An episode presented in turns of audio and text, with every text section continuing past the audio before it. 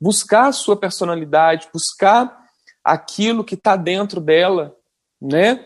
E que é isso que vai fazer o diferencial. É isso que vai fazer o artista se destacar. As pessoas olharem para o trabalho dela e ver a, ela ali.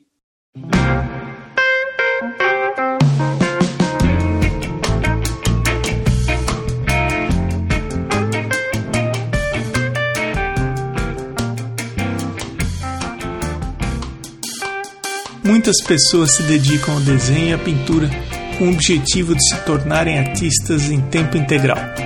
Mas muitas questões surgem durante o caminho. Meu nome é Emerson Ferrandini e eu converso com artistas sobre os desafios, as conquistas, os erros e acertos que fazem parte dessa jornada. Você está ouvindo o Arte Academia Podcast, um bate-papo sobre pintura e desenho acompanhado de histórias inspiradoras.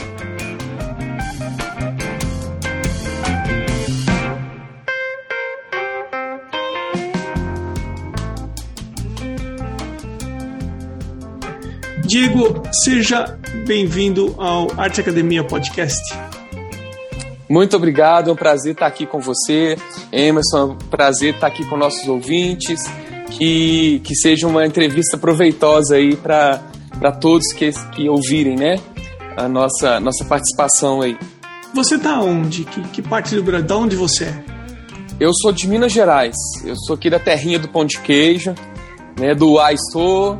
E eu tô aqui no interior, no circuito histórico de Minas, né? Na parte histórica. Eu sou de São João del Rei, sou natural daqui e vivo aqui, né? Respirando arte, respirando barroco, respirando a, a, a tudo aquilo que, que a arte colonial, vamos dizer assim, deixou para nós de herança aí. Diego, me corrija se eu tiver errado. É aí em São João del Rei que está enterrado Tancredo Neves ou não?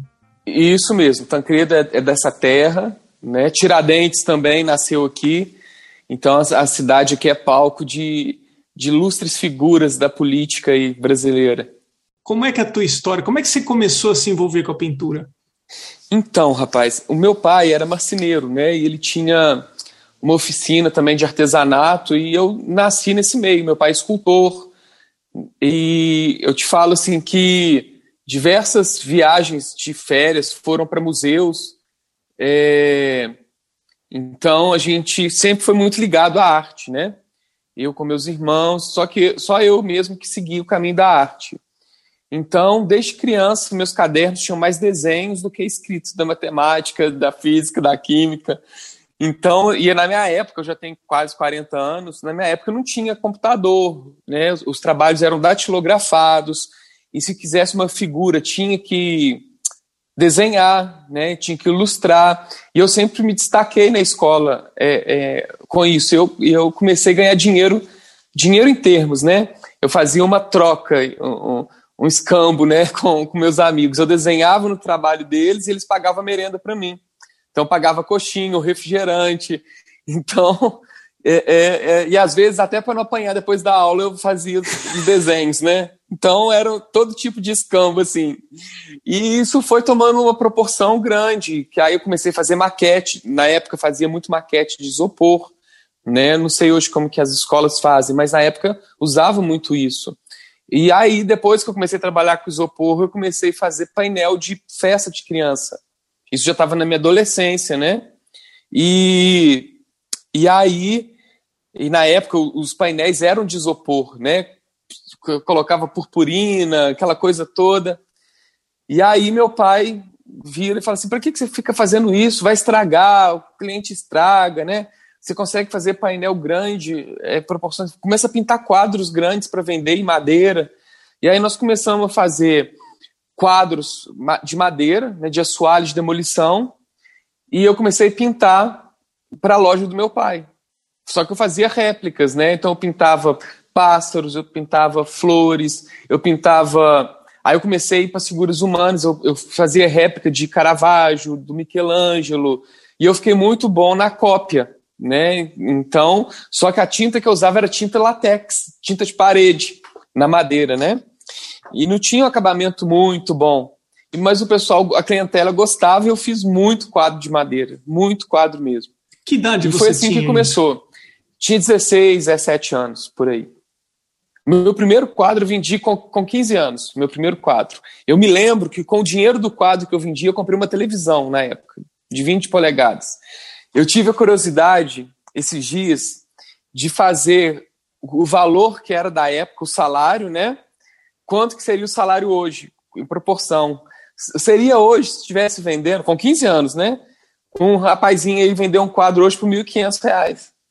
O primeiro quadro da vida né? Então, assim, foi muito bom para o adolescente, né? Daí para frente, o que é que você estudou? Onde é que você se aperfeiçoou? Então, aí na verdade, aí eu, eu tive uma pequena pausa na arte. Né? Quando eu fiz 18 anos, eu quis ser independente da minha família, que minha família tinha empresa, marcenaria, móveis, loja e tal. E aí eu, eu fiquei meio rebelde e quis ser independente. E aí eu fui estudei para um concurso militar, que é a Escola de Sargento das Armas, lá em Três Corações, e eu passei. Não passei no primeiro ano que eu fiz, mas no segundo ano eu passei, com, com 19 anos eu passei, e fui ser militar. E aí eu formei na Escola de Sargentos, fui sargento durante... Fiquei no Exército três anos, né, na tropa, no batalhão, e eu servi em Santos, lá em São Vicente, né, do lado de Santos. Só que lá eu me vi pintando quadro, pintando quadro para o comandante, pintando quadro para o sargento que ia embora, pintando quadro para o refeitório dos soldados, pintando quadro para o refeitório dos sargentos, pintando quadro para o comandante da companhia. E aí, a gota d'água foi quando o comandante do batalhão me colocou para reformar os quadros do museu do batalhão. Aí eu falei: o que, que eu estou fazendo aqui? Né? O que, que eu estou fazendo aqui no Exército? E aí meu pai me chamou para poder voltar para trabalhar na empresa da família e eu voltei. Eu falei, olha, eu tô aqui fazendo arte dentro do exército, né? Deixa eu fazer arte onde que é mais valorizado. E aí eu larguei o exército e vim trabalhar na empresa da família. Só que aí, quatro anos depois, com a quebradeira do, dos Estados Unidos, da bolha imobiliária, como nós, 90% da nossa clientela era os Estados Unidos, nós quebramos junto. Né? Então, eu fui então dedicar à arte mesmo. Aí eu fui fazer meus quadros, fazer estudar, né? Fui fazer faculdade de artes aplicadas aqui na Federal. E aí, só que é voltado em cerâmica. E aí desde então, desde 2008, eu me dedico mais à arte. Imagina você negociando com o comandante lá. Não, comandante, ó, se você não me deixar de plantão esse final de semana, eu pinto um retrato para você. Pior que não, tinha que, tinha que pintar o retrato e, e ainda ficar de plantão. Não, era, não, não dava para negociar, não. né? Não, não tem. Militar não tem negociação, não.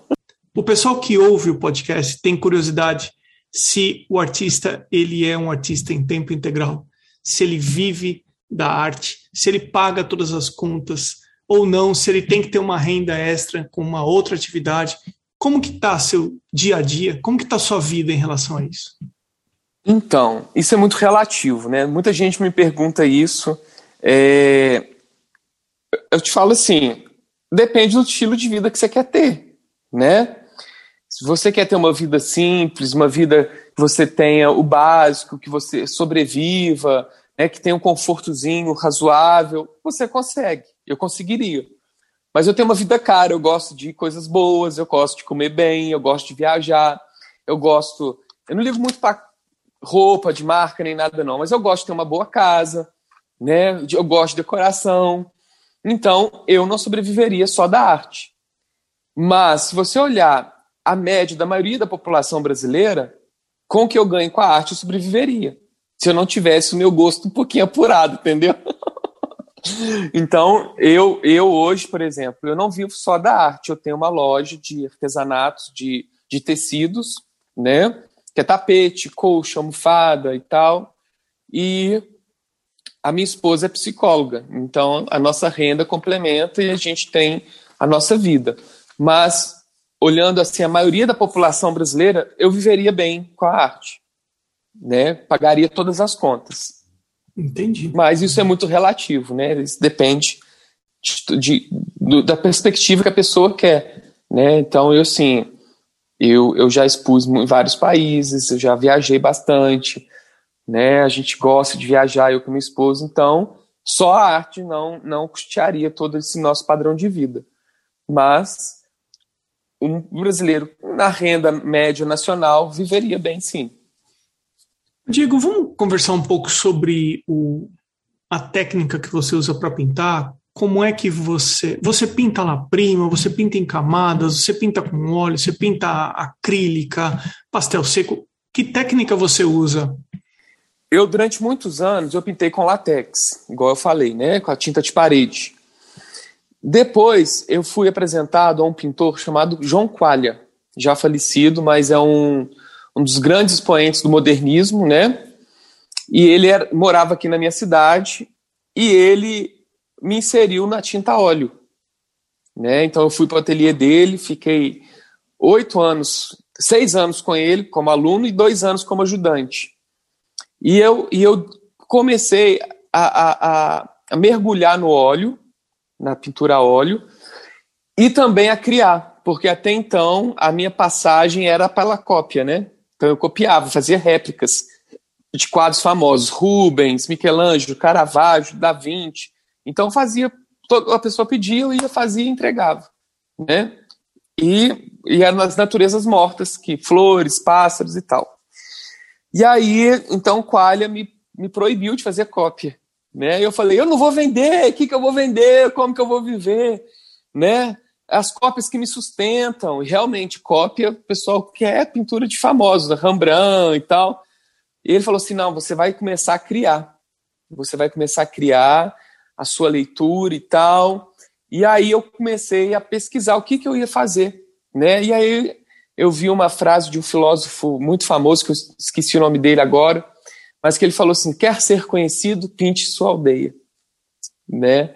E aí, qual que é a minha aldeia? O que, que era a minha vivência? Eu também fui muito ligado à música, que eu toquei na, na, na fiz conservatório na infância, na adolescência eu também participei da banda de música, né? É da orquestra, que aqui tem é muito tradicional, tem três bandas de música, de instrumental, tem duas orquestras bicentenárias, tem uma orquestra sinfônica também. E aí eu fui, fiz uma coleção de músicos, né, que é a minha aldeia, minha vivência, né? E aí eu comecei a preparar minha primeira exposição individual sobre, sobre a batuta do mestre Qualha, né? No, no bom sentido, porque é a batuta da, do, do maestro, né? E aí eu fiz minha primeira exposição individual. E daí em diante eu só fiz trabalhos autorais. Isso foi em 2008. E foi aí que a minha carreira, o meu nome começou a sair na imprensa, começou a sair na mídia, né? Foi a partir dessa primeira série que eu fiz é, autoral. Então foi aí que, que começou. E aí logo, agora recentemente, em 2018, eu tive contato com a Yara Tupinambá, Caio Qualia faleceu né, em 2017, e em 2018, eu comecei a frequentar o ateliê da Yara Tupinambá, lá de Belo Horizonte, que é uma grande artista, que é um grande nome das artes também, né, mineira. E ela me inseriu no acrílico. Me, me, me deu várias aulas, é, me adotou como afilhado, chamo ela de madrinha hoje, né? Ela já tem 93 anos, mas continua pintando e a gente conversa quase de 15 15 dias. E, e aí, desde então, eu pinto em acrílico também, né? Mas também já fiz, também domino o pastel seco, o pastel oleoso, a aquarela e o lápis oleoso também, que é o lápis de cor profissional, né? O lápis oleoso. Então, todos esses aí eu, eu, eu, eu domino. Só que a minha área de conforto é o óleo acrílico. E se você pegar um quadro meu que eu fiz a óleo e um quadro meu que, que eu fiz em acrílico, você não vê a diferença. Que isso foi até o Fernando Pacheco, né, um outro artista aqui de Minas, que me falou. Falou assim: Diego, eu pinto em óleo e acrílico. Eu não acreditava, porque eu não sabia. Eu falei, não dá para distinguir. Ele falou uma coisa para mim muito, muito é, é, pertinente naquele momento. Ele falou assim: Diego, não é a tinta que tem que te dominar. É você que tem que dominar a tinta. Então, se você vai pintar em óleo ou pintar em acrílico, a sua identidade ela deve permanecer a mesma. Então, eu comecei a desenvolver no acrílico as, as técnicas que eu usava com óleo. Né? Que eu, a minha pintura não é muito assim, de muita textura. É, textura que eu digo assim, aquela pincelada grossa do, do óleo, né? Eu faço muita textura, mas ela mais encamada, mais diluída, mais seca, assim, na tela. Então eu consegui o mesmo efeito no acrílico que eu conseguia no óleo. E isso foi muito legal, e, e, e, vários críticos de arte já comentaram sobre isso, que eu sou um dos poucos artistas que consegue fazer isso né, no Brasil. É, é, não conseguir colocar dois quadros, óleo e acrílico, a pessoa não sabe a diferença. Poxa, muito interessante. Até porque elas são tintas com características bem distintas, né? Muito, o, totalmente o, diferentes. O acrílico ele é bem opaco, enquanto o óleo existe uma transparência nas camadas do sim, óleo, né? Sim, mas eu consigo fazer a transparência no acrílico do mesmo jeito que eu fazia com óleo. Então, sim, e, e a dificuldade do acrílico é que ele seca muito rápido, né? Então, se você não for ágil e ter certeza da pincelada que você quer dar, você estraga o quadro e tem que pintar tudo de novo, né? Já aconteceu. No início eu, eu apanhei muito. Né? Minha primeira série que eu fiz com a Yara, que foi a Memórias de Minas, né? Que ela, com a supervisão dela, eu apanhei muito, muito. No, no, até o quinto, sexto quadro ali. Depois não. Depois eu peguei a manha, o tempo, né? Da, a consistência da tinta e aí eu consegui desenvolver a minha técnica e, e deixar a minha característica viva ainda. Você tem dificuldade para colocar preço nos seus quadros? Não, não tenho não. Não tenho. Por quê? Eu, porque quando eu trabalhava com os, os quadros lá na fábrica do meu pai, eu pintava e eu tinha que atender os clientes, eu tinha que pôr preço. Então eu sempre trabalhei com preço assim toda a minha vida, assim, preço de imóvel, calcular e tal. Então eu, eu, eu, eu consegui absorver isso muito bem, né? Então, por exemplo, quando eu parti para o óleo, aí eu já tive dificuldade um pouco. Mas o Qualia me ajudou muito é, é, da gente trabalhar em metro quadrado, né? É, calcular o tempo que a gente gasta para fazer aquele metro quadrado e tal. E aí eu fui fazendo assim, né? Meus quadros hoje é por metro quadrado, a tela e tal. E assim, e claro que quando uma galeria vende num leilão, é, algum leilão beneficente atinge um preço maior, aí a gente dá uma aumentadinha, né? A gente vai acompanhando, porque não adianta você colocar 100 mil reais na tela, ninguém vai pagar. Tem que ter uma justificativa porque o seu trabalho vale aquilo, né? Então, hoje o meu trabalho, eu vendo num preço razoavelmente é, bem, né? não como os milionários, né? os artistas que chegam à casa dos milhões, não, mas é um preço, para a minha idade, como pintor de 39 anos, é um preço que está que, que tá, tá sendo bem, bem, bem aceito no mercado. Né? Por exemplo, eu tive quadro que já foi vendido por 20 mil reais em leilão. Dá para comprar uma televisão. Dá, muitas, né? Tudo bem que o dinheiro não veio todo para mim, né? Veio uma parte, mas foi vendido. Então, assim, isso, isso ajuda a, a você agregar valor né, no seu preço, na sua justificar por que, que está pedindo aquele valor e o cliente paga, né? Quando você tem todo um, um histórico, você, o cliente paga. Mas eu tive quadro tá, também que eu já vendi por 300 reais, porque eu estava precisando. Então, assim, é, é, é, a lei da necessidade na hora, né? Então, é, é, hoje, hoje, por exemplo, eu não abaixo o preço dos meus quadros. Compra quem quer. Né? Eu acho que a gente também tem, tem que valorizar o nosso trabalho. Se nós não começarmos a valorizar, o outro não vai valorizar nunca. Porque se você abaixa, faz promoção, dá desconto altíssimo, o, o cara que é investidor, que vai pagar caro numa obra, ele vai ficar inseguro de comprar, porque, ah, não, eu não vou pagar, por exemplo, 3, 4 mil numa tela do Diego, porque daqui a pouco ele vai vender por 500 reais, né? Então o investidor não quer isso, ele quer sempre que o artista vá subindo o seu preço e não volte, para que o preço do artista vá sempre agregando valor, né, e não desvalorizando. Então o artista tem que saber isso também. E é difícil, né? O artista que vive só disso, é muito difícil essa linha tênue assim, de, de conseguir mensurar o preço e, e, e avaliar a necessidade que ele tem no momento. Eu acho que você falou uma coisa muito legal, que é sobre dar desconto. Eu ouvi recentemente num podcast uma discussão legal sobre isso, e a pessoa falou uma coisa assim que caiu como foi certeira. Ela falou que se você dá desconto para o consumidor, ele pode interpretar que ele poderia estar pagando sempre mais barato do que aquilo que você está pedindo. Sim, com certeza. Então, assim, não.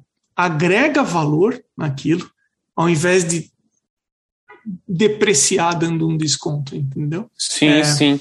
É, é, diferente, por exemplo, o cliente está lá, ah, eu quero pagar à vista, você me dá desconto? Aí sim, aí eu dou 10% de desconto à vista. Ah, eu quero parcelar no cartão. Não, é esse preço. Né? A gente tem que ser firme na, nisso. Né? É diferente também, por exemplo, um cliente quer comprar três quadros. Como que você não dá um desconto? Né? Aí você dá um desconto maior que os 10%. Mas ele não pode ver que, que, que você está. Aqui em Minas fala muito assim, entregar na bacia das almas, né?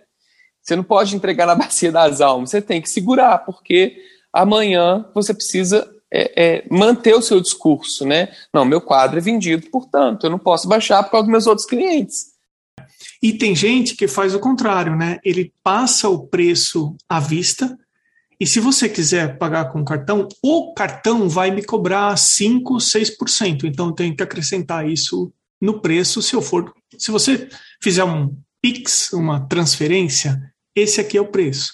Agora, se você for usar um outro meio de pagamento que eu vou pagar uma taxa por você usar isso, o valor é, é esse aqui. Enfim, preço. Mas, preço... mas isso, mas isso o cliente fica, ele acha que está sendo lesado, né? O cliente acha desaforo pagar esse, ele acha que tem que estar tá embutido no valor já isso. Então eu prefiro dar o desconto. É eu prefiro dar o desconto isso. caiu que aí o cliente fica feliz com desconto, ao invés de ficar descontente, está pagando mais. Não, Diego, eu entendo perfeitamente isso. É até essa postura, porque é cultural. Olha, onde eu moro, eles divulgam um preço e eles e aquele preço você tem que fazer uma conta de cabeça, porque a hora que você for pagar vai acrescer o imposto. Então, fica claro, determinado, discriminado quanto você paga de imposto e quanto é o valor do produto que você está pagando, entendeu? É, mas isso é uma coisa cultural, uma coisa cultural é, onde do brasileiro. Que é? Desculpa, desculpa, Estados onde é Unidos. é? Estou na Califórnia, tá morando... Estados Unidos. Ah, então, assim, eu pago é, todo preço. Se eu vou num outlet, eu olho um tênis e custa sim.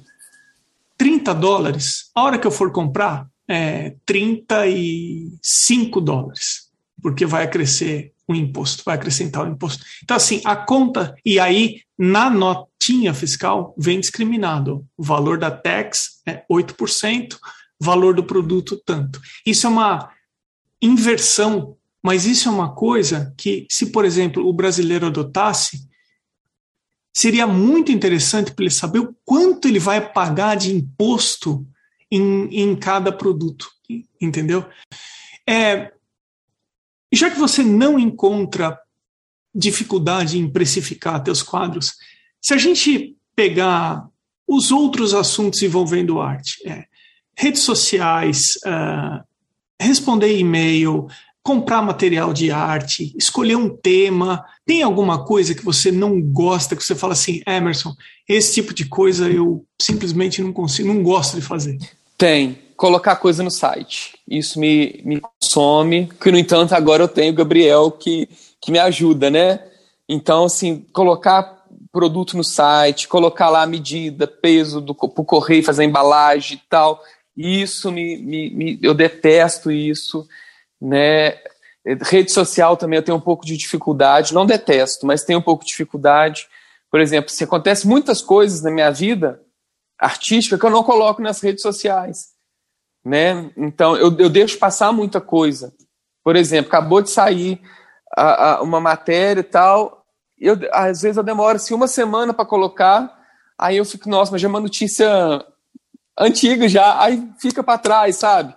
Então eu tenho um pouco de dificuldade, mas o que eu detesto é, é trabalhar no site. Colocar as coisas no site, postar, e tal. Isso eu detesto, detesto, detesto com força mesmo. Ô Diego, e se você conseguisse voltar no tempo e encontrasse com o Diego lá que fazia desenho e que vendeu a primeira pintura no valor de uma televisão, sabendo tudo que você sabe hoje, que tipo de conselho você daria para si mesmo ou para alguém que está começando? O que o conselho que eu me daria, eu eu eu não iria para o exército. Eu não iria para o exército. Eu, eu eu teria feito uma faculdade mais cedo de artes, né? é, porque eu pouparia muito mais tempo da minha vida, assim, que eu gastei tempo com outras coisas, por exemplo, trabalhando na empresa do meu pai. Claro que tudo me, me ajudou muito, né, como ser humano, como homem, mas eu, eu teria batido o pé lá atrás e, e teria feito o que eu realmente queria, que era fazer arte, né, fazer arquitetura, alguma coisa nessa área, né, no design, é claro que quando a gente é novo, com 18, 19 anos, a gente é muito imaturo, né? Então a gente é muito influenciado pela decisão dos pais. É, então minha mãe tinha medo, né, de, de, de ser um artista que passasse necessidade e tal. Eu falava que eu queria ser artista. Ela, não, de jeito nenhum, porque os artistas aqui da cidade realmente foi um tempo difícil, né, década de 90 e tal. E, e, os artistas passavam muita necessidade. A gente conhecia alguns artistas e que passavam fome, né? Então, minha mãe pressionou muito. E aí eu acabei indo para o exército para ter uma carreira é, é, é, estável, né? Vamos dizer assim. Mas eu, se eu encontrasse com o Diego lá de 18 anos, eu falaria: corre atrás dos seus sonhos, Diego. Faça, né? busque em Deus o propósito para sua vida, porque eu acredito muito em Deus. Eu, acredito no propósito que nós temos, que, que Deus tem chamado para cada um de nós, Deus de, derrama sonhos, só que as pessoas escolhem ou não, né, seguir aquilo. Então, é, a gente, eu, eu, eu, falaria isso, vá fazer ou arquitetura ou design, é, é, algo relacionado a essa questão artística. Eu teria feito isso lá atrás, com 18 anos. Eu sempre deixo o entrevistado falar alguma coisa que de repente a gente não abordou e que você acha que é importante, ou que você acha que é legal deixar gravado no teu episódio. Fica à vontade. É, eu acho que, igual muita gente me pergunta, me pede dica, né, para ser. Que eles acham que eu sou famoso, mas eu não sou famoso. Eu, eu sou alguém persistente, vamos dizer assim, que não desistiu, né, no meio do caminho. É, mas eles me pedem dicas e tal, e eu sempre falo assim que a gente tem que seguir o nosso coração, o nosso instinto, né? Igual eu, eu sempre fui, fui muito ligado à questão da fé, da igreja, das, de, de projetos sociais, então eu sempre ajudo projetos sociais com a minha arte, e eu, e eu sempre trabalho assim, eu sempre peço, Deus, o que, que eu vou fazer agora, né? Como que eu posso fazer uma arte que vá trazer paz para as pessoas que estão vendo, né? Porque já tem muito artista que quer chocar, que quer trazer um desconforto, que quer trazer um, um, um, um desequilíbrio. Já tem muito artista. Eu, eu quero andar na contramão. Né? Eu quero fazer aquilo que traz paz, que as pessoas possam colocar na parede e sentir algo diferente. Né? Então, que as pessoas possam buscar isso. Né? Buscar, assim, dentro de si, o que, que vou fazer? E parar de copiar o estilo, parar de copiar um outro, né? buscar a sua personalidade, buscar aquilo que está dentro dela, né? E que é isso que vai fazer o diferencial. É isso que vai fazer o artista se destacar.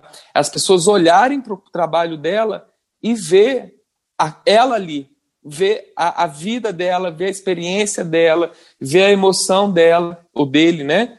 Então, eu acho que esse é o conselho que eu dou, né? Que, que, que cada artista que está nos ouvindo Busque em Deus, busque seu chamado, busque seu propósito, busque é, é, a sua personalidade nesse trabalho que eu acho que é isso que vai encantar a humanidade, né? É isso que vai encantar as pessoas. Diego, onde é que o pessoal pode conferir o seu trabalho? Redes sociais, site? Sim, nós temos as redes sociais. É, Diego Mendonça, você acha, mas o meu Instagram é Diego M underline arte. O meu site é www.diegomendonca.arte.br E tem o Facebook também, que é artista Diego Mendonça. Então, nesses três aí, essas três opções estão, estão disponíveis aí para o público acompanhar, ver, gostar ou criticar. Nós estamos aí com a cara a tapa, pode, pode mandar mensagem, pode perguntar. Se quiser me ligar, pode me ligar também. Nós estamos aí para caminhar junto aí nesse mundo, nesse construir da arte contemporânea. Diego, muitíssimo obrigado por ter atendido o podcast. No comecinho do nosso bate-papo, você falou assim, Emerson, estou com uma filhinha de dois meses, a Ana, e eu estava ajudando a minha esposa a colocar ela para dormir. Pelo visto, acho que ela dormiu. Dormiu. Não sei. tá tudo quietinho lá em cima, tá tudo ok.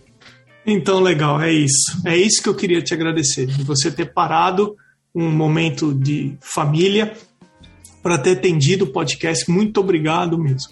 Eu que agradeço. Agradeço o convite, agradeço essa oportunidade. Acompanhe o Arte Academia no Instagram, no arroba Emerson Ferrandini. O podcast está também no YouTube, no canal Arte Academia. Esse podcast vem sendo produzido semanalmente desde julho de 2019 e são os apoiadores que viabilizam a continuidade desse projeto. Torne-se um apoiador do podcast e entre para a comunidade do Arte Academia. Assim você passa a ter acesso às lives semanais, palestras com artistas convidados, demonstrações e todas as atividades que só acontecem dentro da plataforma Arte Academia. Visite arteacademia.com.br a seguir o Instagram dos atuais apoiadores. Arte Gravura, Amanda Underline Novas Underline Arts, Beatriz Underline Lima Underline Arts, Cibele Monteiro ponto arte, Duarte Underline Vaz Underline, Elaine Underline Art Underline Drawings, Desenho ponto Designio, Irmigar Underline Desenha, Janaína Ângelo ponto arte, Maridelmonte ponto arte, Mário Sérgio Freitas, My Underline Paintings, Mônica Mendes Artista, msouto.art, Osvaldo Underline Soares Underline Arte, Patrícia Underline PV, Pellegrini Ivana, Sérgio Underline Fuentes Underline Ilustra, T Costa Arte, Van Casberg, Vinícius Mendes Arte. Agradeço também aos apoiadores anônimos. Tem episódio novo do Arte Academia Podcast sempre às terças-feiras, às 21 horas e 21 minutos. E no próximo episódio. I think of art as a form of communication. I want to share my work with other people. I don't want to sit it in the garage or in the attic or in the closet and just do it for me. I want to do it and share it. Eu sou Emerson Ferrandini. Obrigado pela companhia e até o próximo episódio do Arte Academia Podcast.